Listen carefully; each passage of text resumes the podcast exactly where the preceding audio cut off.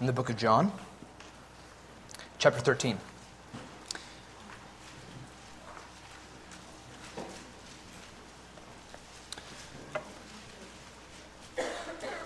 John chapter 13, we're going to start in verse 33.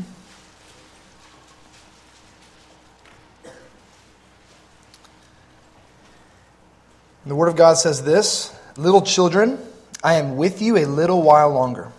You will seek me, and as I said to the Jews, now I also say to you, Where I am going, you cannot come.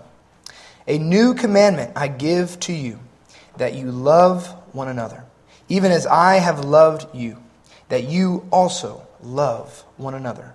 By this, all men will know that you are my disciples if you have love for one another. Let's pray. Heavenly Father, God, we thank you for the great love in which you have loved us, the many facets, God, that that then causes us to respond to. Lord, I pray that our heart of worship would be before you and you alone, God, that we are humbled in our souls, that you would love us, Lord, and you call us to then love one another despite whatever the external circumstances may be. God, thank you that while we were yet enemies of you, you called us to yourself. Lord, you died for us. Lord, you paid the price for us in your great love for us. Because you live, we have the power to love. love to love you and to continue to love one another. It's in your name we pray. Amen. Well, good morning. Uh, Charlie gave me a little bit more time uh, this, this roundabout uh, to be prepared. I'm not sure which I prefer that when he, he asked me a month in advance or that when he asked me a day in advance uh, to preach for him. But I, I thank him who's, who's not here right now as he came back from Costa Rica for just the, the opportunity to share God's word with you. And, and, and for you, I thank you guys for just your faithfulness and uh, your love and your grace toward me as I continue to uh, just prepare God's word and, and, and to share it with you guys this morning. I just want to open and, and ask you guys maybe to think about if you had a brother or a sister growing up, or maybe you didn't have a brother and sister, but you had cousins. Uh, what, what was that relationship like growing up with your brother and your sister? If you were anything like me with my sister, it was a relationship that was more defined by a love by antagonism, as my mom so commonly coined. First time I ever learned that word, probably was, man, I don't know, 10 years old. And she would always come to me, You're antagonizing your sister. And, and for me, that was my love language toward her. And, and, you know, considering how can I, you know, just cause her to, to mess up or stumble or fall or just you know, pick on her? What's the, what's the best way today can I mess with my sister in a new and a fresh way? And maybe some of you guys can identify with that kind of relationship with your brothers and your sisters. And there was love that was deep down toward her, yes, absolutely. That was, that was there. But maybe for someone who is looking in on our relationship, would only know us just by a shared and a common name, but not a very well defined, outwardly expressed relation, considering how can I put her before myself in well being rather than how can I put her before myself and how can I antagonize her more today.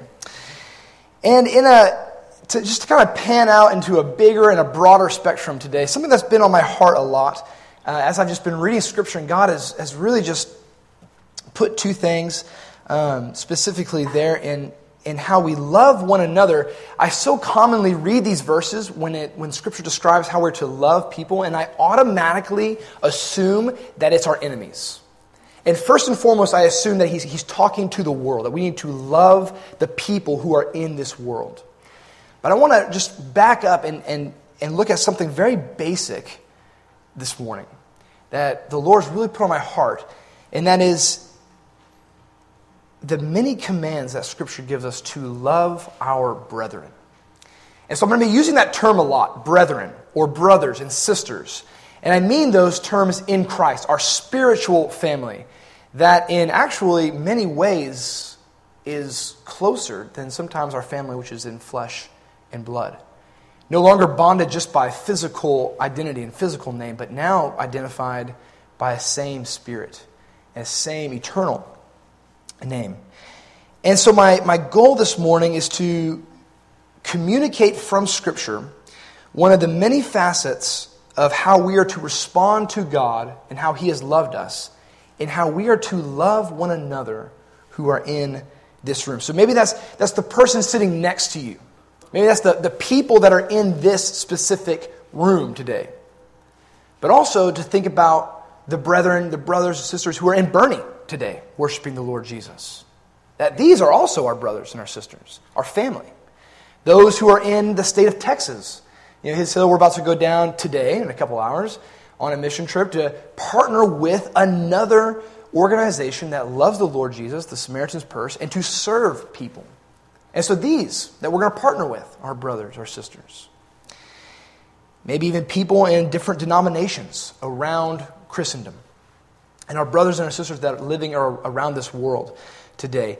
That this is what I want to just zero in on this morning is are we loving the brethren, our brothers and our sisters. And I hope that doesn't, uh, there's this, this topic, the love of God and how we respond to the love of God and what that causes us to do, that can go in many different ways. And we could spend weeks and weeks and months talking about the great love of God and how then that affects our lives. And so this is just one very specific day in, in, in one very specific fashion, talking about our brothers and our sisters.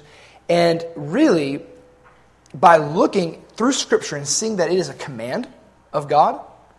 It is an authoritative order that we love one another.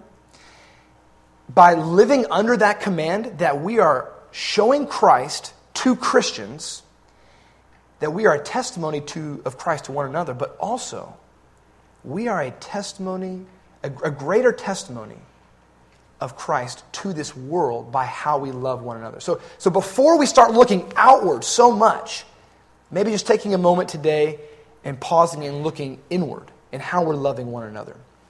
So that's my goal uh, for this morning to communicate that. So the scripture reading, which uh, we just turned to, if you look back in, in uh, John 13, very clear before Jesus leaves and goes back uh, to the cross and back to the Father, he says, A new commandment that I give to you coming from the authoritative mouth of Christ, he says, that you love one another, even as I have loved you, that you love one another.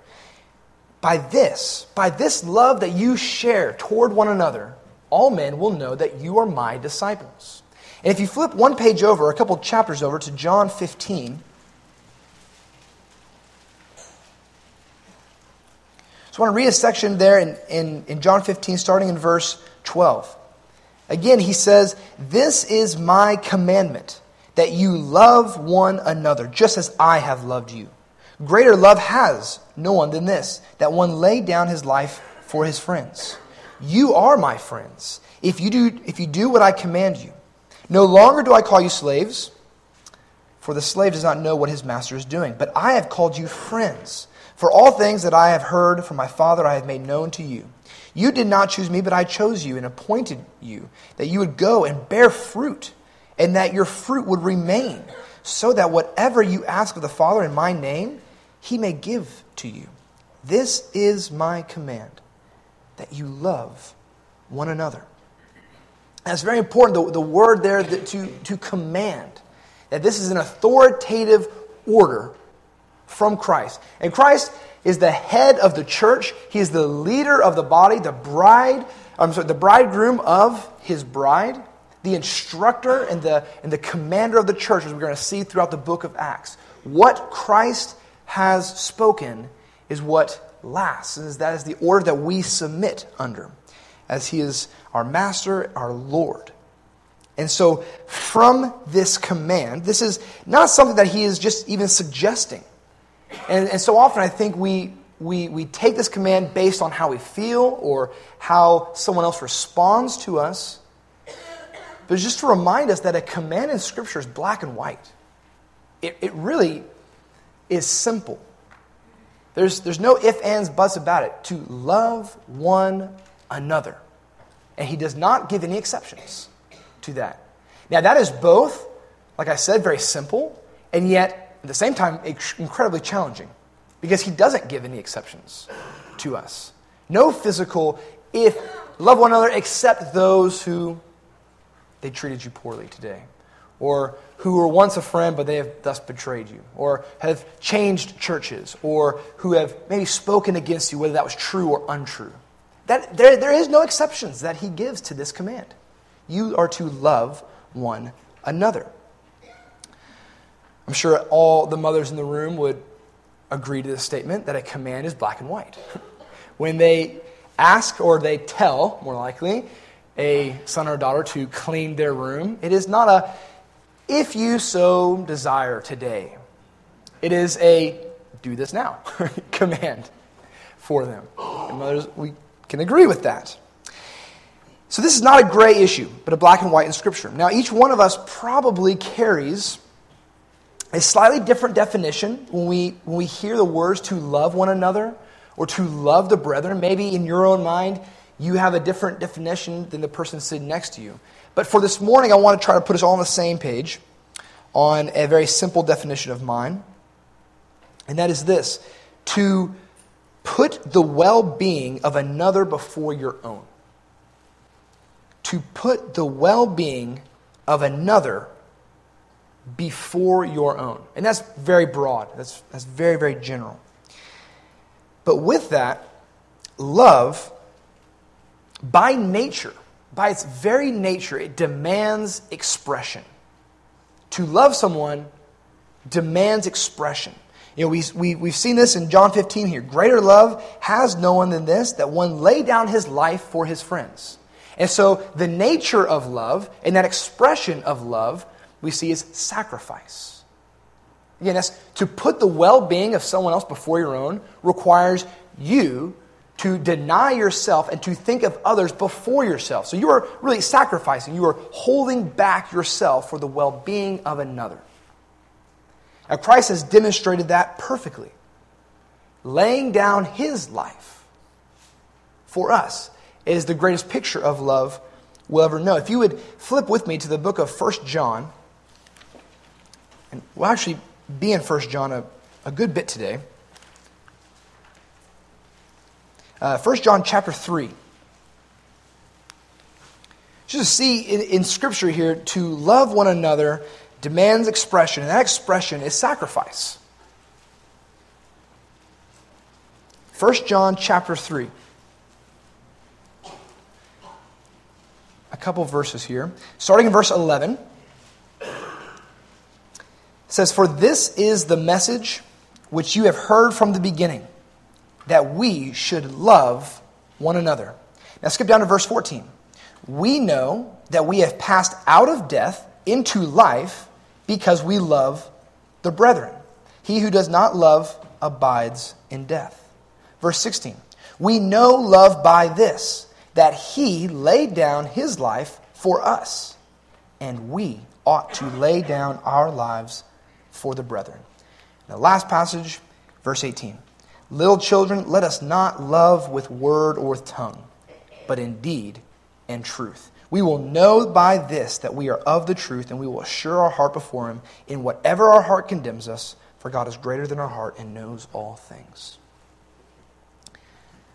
Love demands expression, and that expression is sacrifice. This is the message from the very beginning the book of Genesis, that the sacrifice was made to cover the sin of Adam and Eve, to cover them, to clothe them. A sacrifice was made. So, from the very beginning, we see the great love of God and his sacrifice as we work toward the Messiah. And very clearly in verse 16, we know love. We, we've come to know love ourselves individually, that he laid down his life for us. Again, there's the sacrifice we ever have proof that God loves us, we point back to Christ and the great sacrifice he gave us. But then that, that verse, verse 16, really the second part there. We love the first part of the, the sacrifice that was made in our behalf. Is, you know, we, we revel in that glory, of that great love that God has given us. And yet, then it goes on to say, so now, how do we respond to the love that God has given you and laying down his life for you? Our response is we ought to lay down our lives for the brethren. He is very, very specific here. To lay down our life for the brethren. So sacrifice is required. I remember a couple years ago, one of the, one of the greatest pictures I've come to know of sacrifice and, and love by sacrifice is, is to be married. And so uh, I married my wife, Jewel, and, and one of the first years of our marriage there, uh, you know, Jewel started having these you know, stomach issues, digestion problems of like, you know, what, what's going on here? Why is her stomach constantly hurting? And so we were suggested to do this plan. It's called Whole 30. Now, growing up, I never did any kind of food fast or anything like that. And the suggestion of this Whole 30 was to go basically on a paleo diet for, for about 30 days and see after you start you know, kind of detox your body, you add things back in, what are some of the things that your body may respond to that, that you can trigger, and, and then you know, hey, I'm, I'm bad on milk or I'm bad on grain, stuff like that. So she comes up with this great plan, like, this is what I'm going to do. My immediate reaction is, great, do that. Go for it. Like, I'm all for it. You know, I support you 100%. But, you know, this verse says, let us not love with word and tongue Oh gosh. And so now the table's already being turned. The wheels in my head are saying, Connor,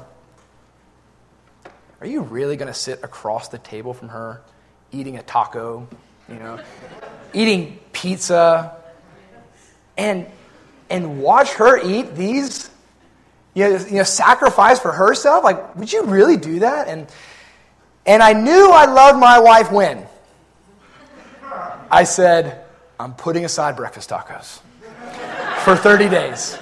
And I will not eat grain. And I tried and I thought of every, you know, how can I get around this? How can I maneuver this? And it, there was just no way. It was, you love your wife by sacrificing, laying down these rights that you have, because your stomach's fine, laying down these things and doing this with her. It was an interesting experience. glad to be glad to move on from that. I didn't have to, but I chose to and express my love for her in that sacrifice. Again, this cannot be more clear of a picture of the love of God in sending his son for us, in how we love one another, and how we consider to put the well being of one another before our own, laying down our rights for the sake of another. There is no clearer picture of Jesus. And that is the command that we are given in Scripture to do. I think of uh, you know, the, the, the, person writing these two Scriptures, John. You know, what we know from church history is that he's one of the only ones that you know, dies a natural death. He lives a very good, long, solid life. And one of the themes throughout his time as a leader in the church of Ephesus is to love one another. And that's what we see throughout his, his epistles here, is this great emphasis on God's love and how we're to respond to God's love by loving one another. And this isn't a guy who's writing in a closet who has all these theories about love. I mean, this is someone who is living it every single day in the early church. This is the, the, same, the same man who, who records and writes at the cross. In John 19, when Jesus is up on his hour there, he looks, and one of the seven things he says from the cross is he specifically points out two people Woman, behold your son. And then points to John, Behold your mother. At the cross, in the sacrifice that God was giving to us, Jesus looks down from the cross and he cites the love and the fellowship that we're to have with one another. Do you think that really burned that, that theme into his heart? Absolutely. I would have stuck with him forever. Now, there's a, a bit of a, a church history traditional story. Could be true, could not be true. Uh, but I, I love the, the illustration that it gives to the person of John as he is on his last days when he's so old that he's struggling to walk. There's an account of, of people carrying him into the church. And as he's being taken into the church and out of the church, time after time, he is exhorting the brethren, exhorting one another, love each other. Love one another. That was one of his last words that he is giving to this church. Of all the things he could tell them, of all the things he could warn them about, of all the things to teach them, his central theme is to love one another. I think the reason for that is because he knew very, very well the desire of sin is to plant seeds of division, is to plant seeds of jealousy, is to plant seeds of selfish ambition amongst us. You know, we are a family, like I said in the beginning, that is bonded even greater than the physical realm. It's on the eternal. How much more does the enemy want to break the fellowship between us by planting these seeds of sin with us? Mean, this is, this is what Paul fights for. First book, or the, sorry, the first letter to the Corinthians, chapter 1, verse 10. Listen to these words I exhort you, brethren, by the name of our Lord Jesus Christ, that you all agree and there be no divisions among you, but that you would be made complete in the same mind, in the same judgment. And he had familiar words. A couple letters later, later on in life, he writes to the Philippians, chapter 2, verses 2 through 4. He says this Make my joy complete by being of the same mind, maintaining the same love, united in spirit intent on one purpose, doing nothing from selfishness or empty conceit, but with humility of mind. And here's where I get my definition regarding one another as more important than yourselves. This, he says in verse 5, is the attitude of Christ, who did not regard equality with, with God a thing to be grasped, but came down to be made like us, to reflect, to reflect the very nature of God you know, I, I think it's very safe to say the fruit of our salvation, one, one of the many fruits of our salvation is, is how we are loving one another. In John 14, 15, if you love me, you will keep my commandments.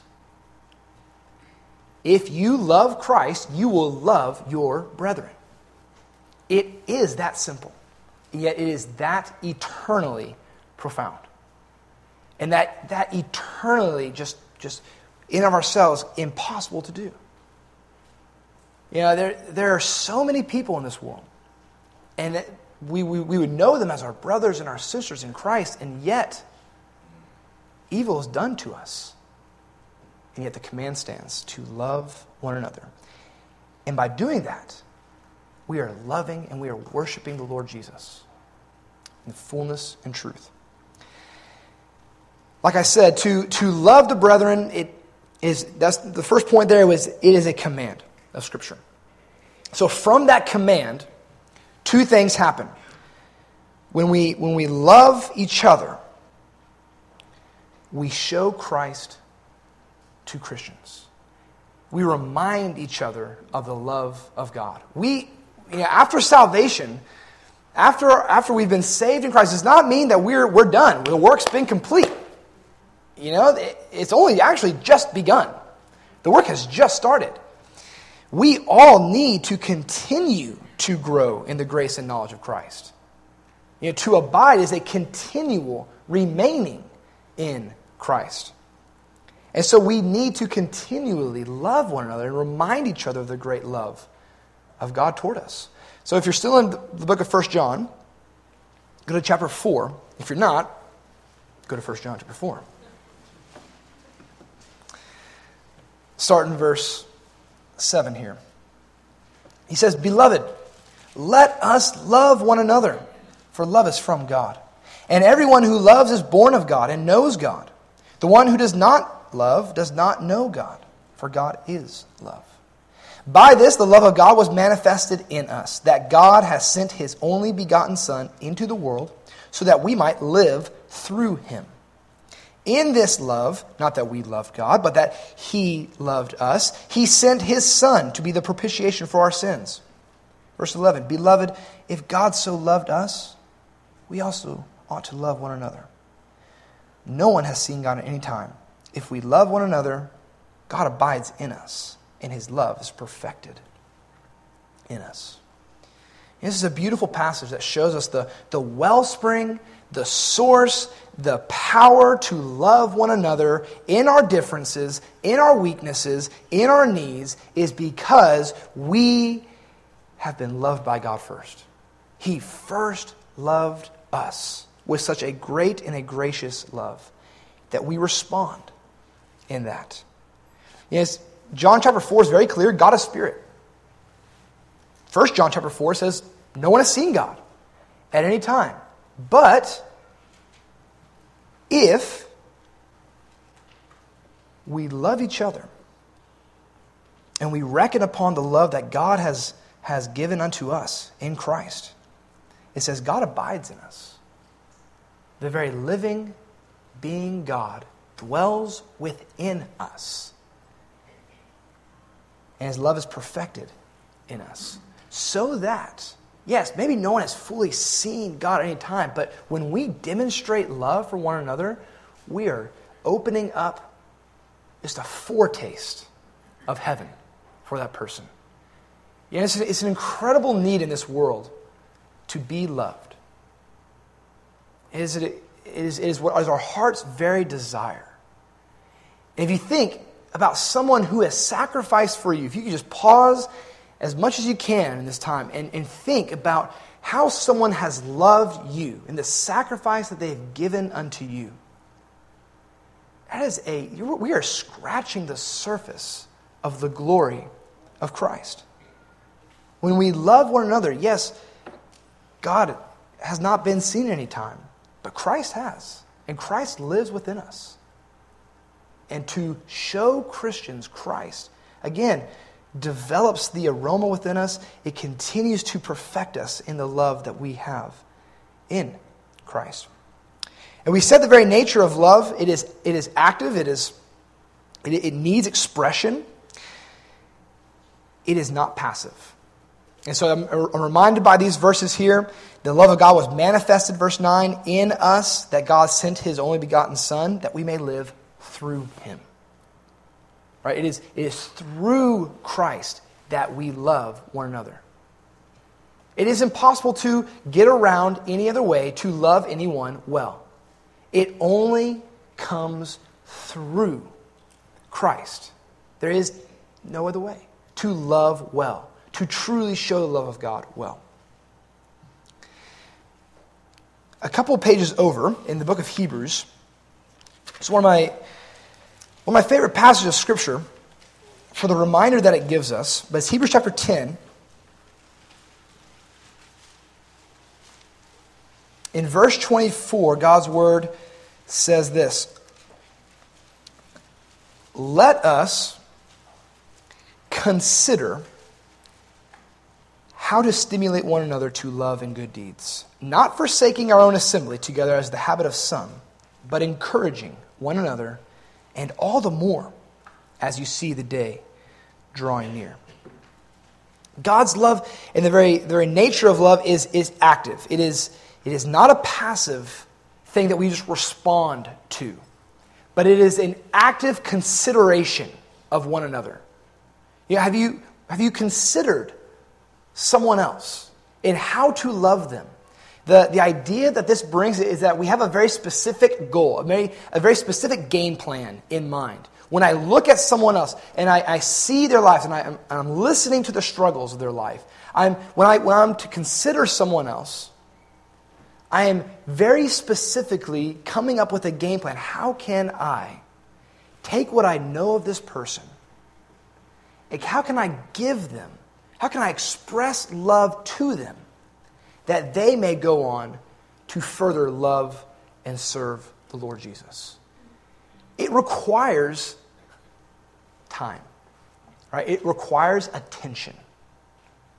It requires us to stop and to lift up our face and to look around and to listen and to see the needs of one another. And from that, then, that consideration, our fixing our eyes and our minds upon someone else, now we consider okay, what can I give to this person? How can I show love to this person that they may then go and love and serve the Lord? Now, how can I, the word there is to stimulate one another. And that word literally just means to poke or to prod someone. How can I, how can I poke or prod them into action? You know, growing up for me, it was poking and prodding to antagonize.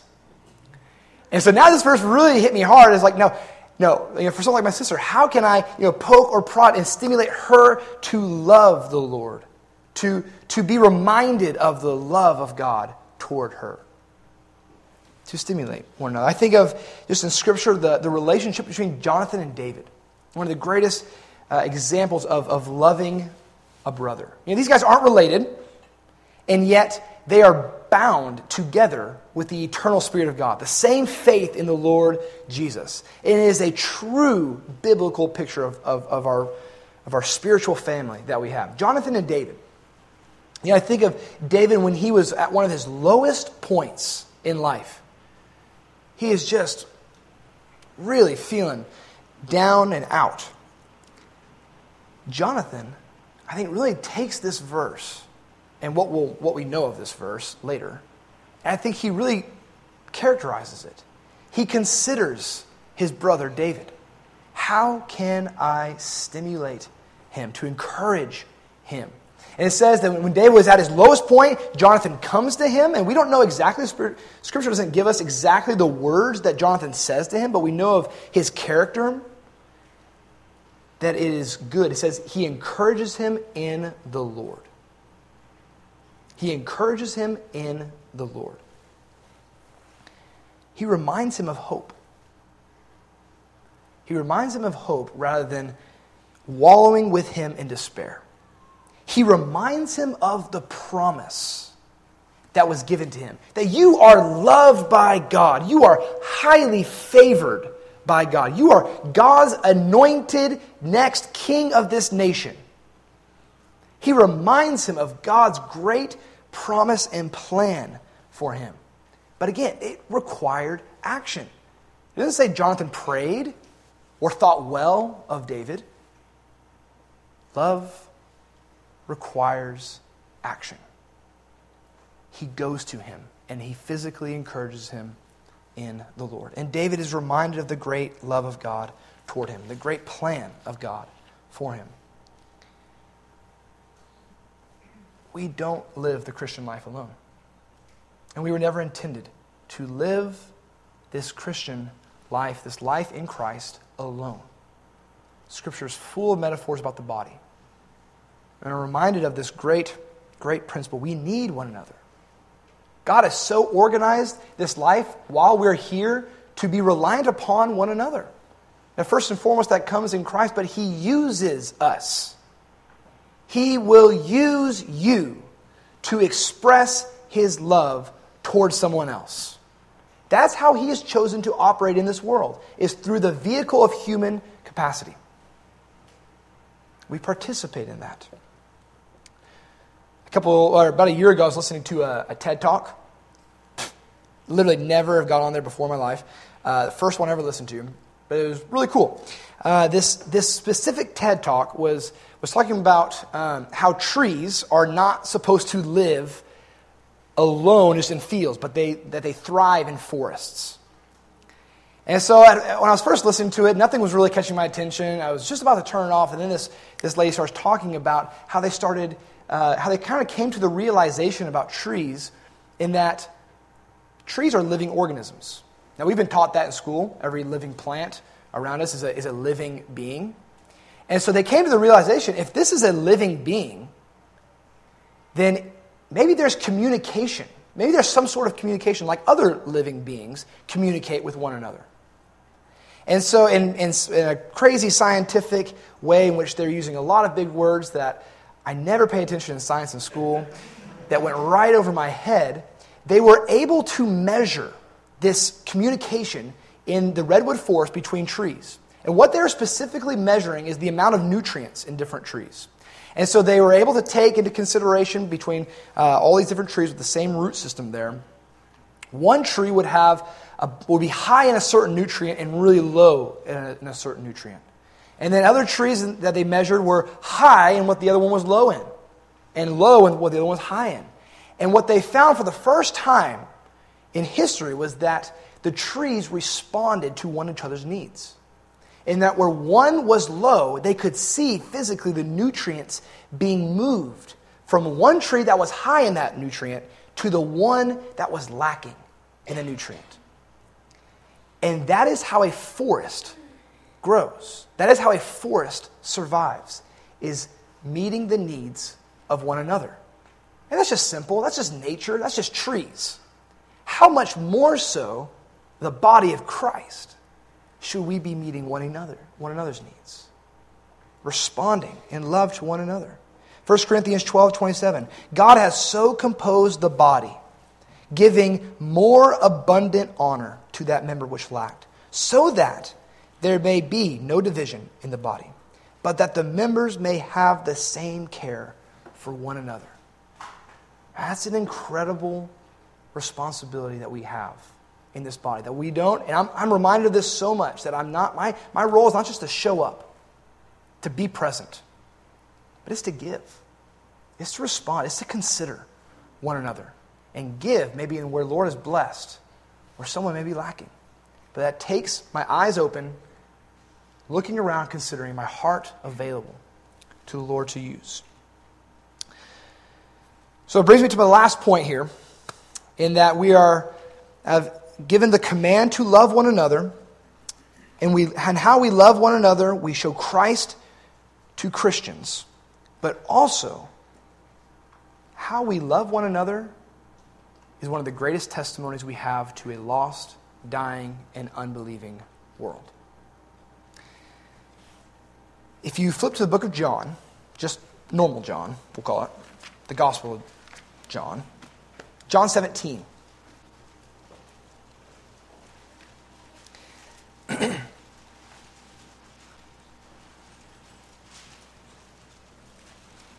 John 17. Verses 20 and 21 it says, Again, this is the high priestly prayer, Jesus praying on behalf of those who come after his disciples, those who follow Christ in, in faith and belief in him. He is praying this to the Father. So we see the heart of Jesus for his people here, as clear as we can. He says in verse 20, I do not ask on behalf of these alone, so those who are with me presently but for those who for, for those also who believe in me through their word, that they may be all they may all be one, even as you, Father, are in me and I in you, that they may also be in us, so that the world may believe that you sent me. And then verse 26, he says, And I have made your name known to them, and I will make it known, so that the love with which you love me may be in them and I in them. Our love for one another creates unity. Unity in the family of Christ is a testimony to a lost and dying world that there is a God who lives. There is a God who lives and he has the power to unite people from different backgrounds, different pasts, different races, different skills, different job sets. He has the power to unite us together as one family. I think it's safe, it's a safe question to ask ourselves this morning. If we have a desire to reach this world with the gospel of Christ, are we reaching out to one another? Do we even have a desire to reach out toward one another? You know, maybe this is what we would know as discipleship, pouring into one another, loving each other. Remember when I was at my first years at, at CIU, this was still when CIU was, was primarily missions oriented. And everyone I met seemingly was going to the mission field. And it really made me consider what am I doing with my life? If I'm just a Bible teaching major, why are you staying in America? The nations, the nations, the nations. And it was, it was very, very well considered. For the first time in my life, really, I began to consider the nations. It was really, really great. There was a chapel speaker that, come, that came in one day, never saw him again, maybe for this reason, but he came in and he was talking about missions. And so all the mission, all the ICS majors, intercultural studies majors, were all you know pumped, they're excited, and their faces glowing. And, and so I'm listening to this man, and and he, he takes a poll of the, of the room here. Who is an ICS major? Who wants to go to the mission field? And so all these hands are getting raised all over the place. And he just asked a very simple question, and it was this Are you participating in your local church right now? It was a rhetorical question, right? Thousands of people in the room. But he says, In what capacity are you serving the people around you, the brothers and sisters around you right now? Well, I knew some of those look. I knew some of those majors. And I knew they were really people just like me at the time. We would just go to church and then leave. Hardly talk to anybody. And it reminded me from that very simple question. He, he, he went on to say, if we aren't loving our brothers and our sisters right here today, how do you expect to love a world that hates you? If you cannot demonstrate that to, to people that we are bonded with in the Spirit, how do you think that you will express this very love of God to people that hate you, that are enemies of you? I think that's the right question we should be asking ourselves. Do we love one another? It's a command of Scripture. Just as the command of Scripture is to go, to go into the nations. I think it's, it's a worthy thought to ask are we loving home base? You know, is, is home base solid in which we are sending into the nations from? Paul writes in the book of Galatians, in chapter 3, in verse 28, you can flip there, you can listen whichever one. He says this There is neither Jew nor Greek there is neither slave nor free man. There is neither male nor female. For you are all one in Christ Jesus. Now, the context here, he's talking about our access into the very presence and the very love of God. That God shows no partiality. Everyone, the invitation was given Jew, Greek, slave, free man, male, female. All can come into the very and, and access the very presence of God. He shows no partiality for his gift of grace. And in that, God has set the standard for us. God has set the standard for our fellowship and our love for one another. That there is no partiality. There should be no partiality given when we fellowship and when we love each other. We live in a world full of partialities. Oswald Chambers says it's, it's, it's as natural as breathing. You, you, you go with the people that like you, you stay away from the people that don't. It's as natural as breathing to group as sheep, as sheep do, a cluster, to the people that are like you. But God has set the standard in the salvation that He has given us of all men so our fellowship should be with all people. That actually, the diversity that we have in this room shows a greater stamp of unity. If God can unite us who are in this room with all of our different pasts, all of our different backgrounds, skill sets, jobs, likes, dislikes, if He can unite us, not making each other be the same person, but unite us in all of our differences, how much greater of a testimony is that to this world? It's, again, his, his prayers for unity. His prayers for, for unity here, not replication, not just a, a repeat of the same person, not just a cookie cutter, but taking us and our individuality and uniting us together is a love that shows a testimony for one another in all of our differences. It shows a supernatural bond, unparalleled, unrivaled to what this world gives. I really appreciated Torchbearers for this so incredibly much. I had never met a Canadian before in my life until I came to His Hill. I had no idea what you know, really Canada was at that point. When I came to Torchbearers, my first guest speaker was Satish. If you remember Satish, Satish John from India. Oh my word, my eyes were opened to you know, believers in the churches in, in India. Never before met an Indian before who was from India. My eyes were open. I came to experience this supernatural fellowship and love of Christ for the first time at Bible school when I had friends who were Mennonites. I had no idea what a Mennonite was. Lo and behold, then I would marry a Mennonite and come into, into that background. It was a very eye opening set of backgrounds and beliefs and, and, and culturally raised than, than I was. Jewel and I were raised very differently in our backgrounds. And that's good. And there was fellowship there. My roommate was a guy who dreamed of being a farmer. That was that's foreign to me. well, that's, that's something that if you're, if you're a farmer, you got, you know, you didn't get what you wanted in life, so you resulted in farming. This was his dream to be a farmer, and he is a farmer now in Canada. That was foreign to me growing up in the suburbs of San Antonio. Then I met a, and developed a friendship with a really odd bird, our very own Todd Granger. If you don't know this, me and Todd were um, first years together as, as, well as Anna Cooper. Really cool to see how we've grown in the Lord. Me and Todd have we, we have a great friendship. We've had a friendship for eight years since we came to Bible school. We realized the other day at dinner. Todd and I have nothing in common physically. He is incredibly gifted musically, unlike almost anyone I've ever met before. And on the contrast, I cannot hold anything musically. Whatever I touch musically, I destroy. But I love sports. I love all sports. Todd literally mocks sports. Physically, we have nothing in common in that, but we have the greatest gift in common.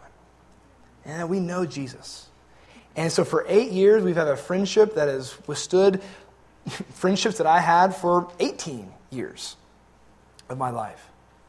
It's because we are united on the eternal truth of Christ. Again, that's a testimony in this world that is unparalleled, cannot be replicated by anything else in this life. When we find our identities, when we find our fellowship, when we find our love for people that is based on the externals, we wind up just surrounding ourselves with people just like us. And that's not a testimony of unity. What Christ wants to express through our love for one another is a unity where people who may not have anything physically in common, they love each other like family.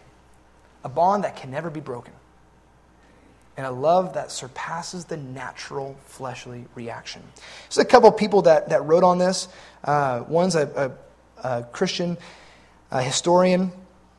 He says this when unity is expressed, especially across barriers of race, nationality, and language, it's one of the most convincing evidences of the continuing activity of Jesus among men.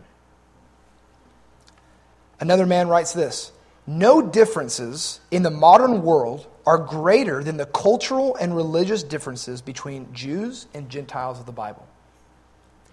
And the Spirit created unity between those two groups of people. Therefore, how much more can He unite people in this world today?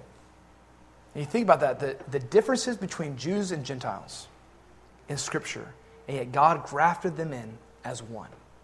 How much more does He have the power to do that in our nation today, in our body today, in our city today? It's possible. It is very, very possible. Ultimately, to conclude today, it's possible to love one another when you may think it's impossible. It's possible because it doesn't rely on you. And God never meant for it to. God never entrusted this great love for you to take and for you to make good in it, and for you to be this great testimony. You will quickly, if you have not already, find that you don't have the strength to love our own brothers and sisters. We don't have that in our, in our own flesh. But you do have the capacity to yield to the one who can. You do have the capacity to yield to the one God who can create unity in our differences, to create love and foster a love for someone you may have never naturally rubbed shoulders with, to create love with people, even outside the brethren who may hate you. That all comes from the same living Lord Jesus Christ. You have the capacity for that. And I challenge us today that we would be people that choose not to live an individual lifestyle, to not live individually in this world. You've been created as a part of Christ in the body of Christ. And to love on our own accord is to love really in our flesh as sin, as pride. The Christian life is to be lived in relationship, first and foremost to Jesus Christ, it, to be in love and fellowship with Him every single day. And then, second, is to take that love that's been fostered between us and Christ and then to give that to all people as He loved all people. May that be expressed in our body. So I just want to close with Galatians chapter 6, verses 9 through 10, which says this Let us not lose heart in doing good, for in due time we will reap if we do not grow weary. So then, while we have the opportunity, let us do good to all people, especially to those of the household of faith. Encourage one another while today is called today, and to manifest the very life and love of God in this world. Let me pray. Heavenly Father, God, we are humbled by your word and how simple it is, and yet how revealing and difficult in our own strength it can be. Uh, we cannot love each other well by ourselves, and yet you have called us as a command to love one another. God, is it impossible in our flesh? May you break down any desire, any pride that we would have within us to try to love each other in our flesh. God, break down uh, the pride and the, and the thought of just loving the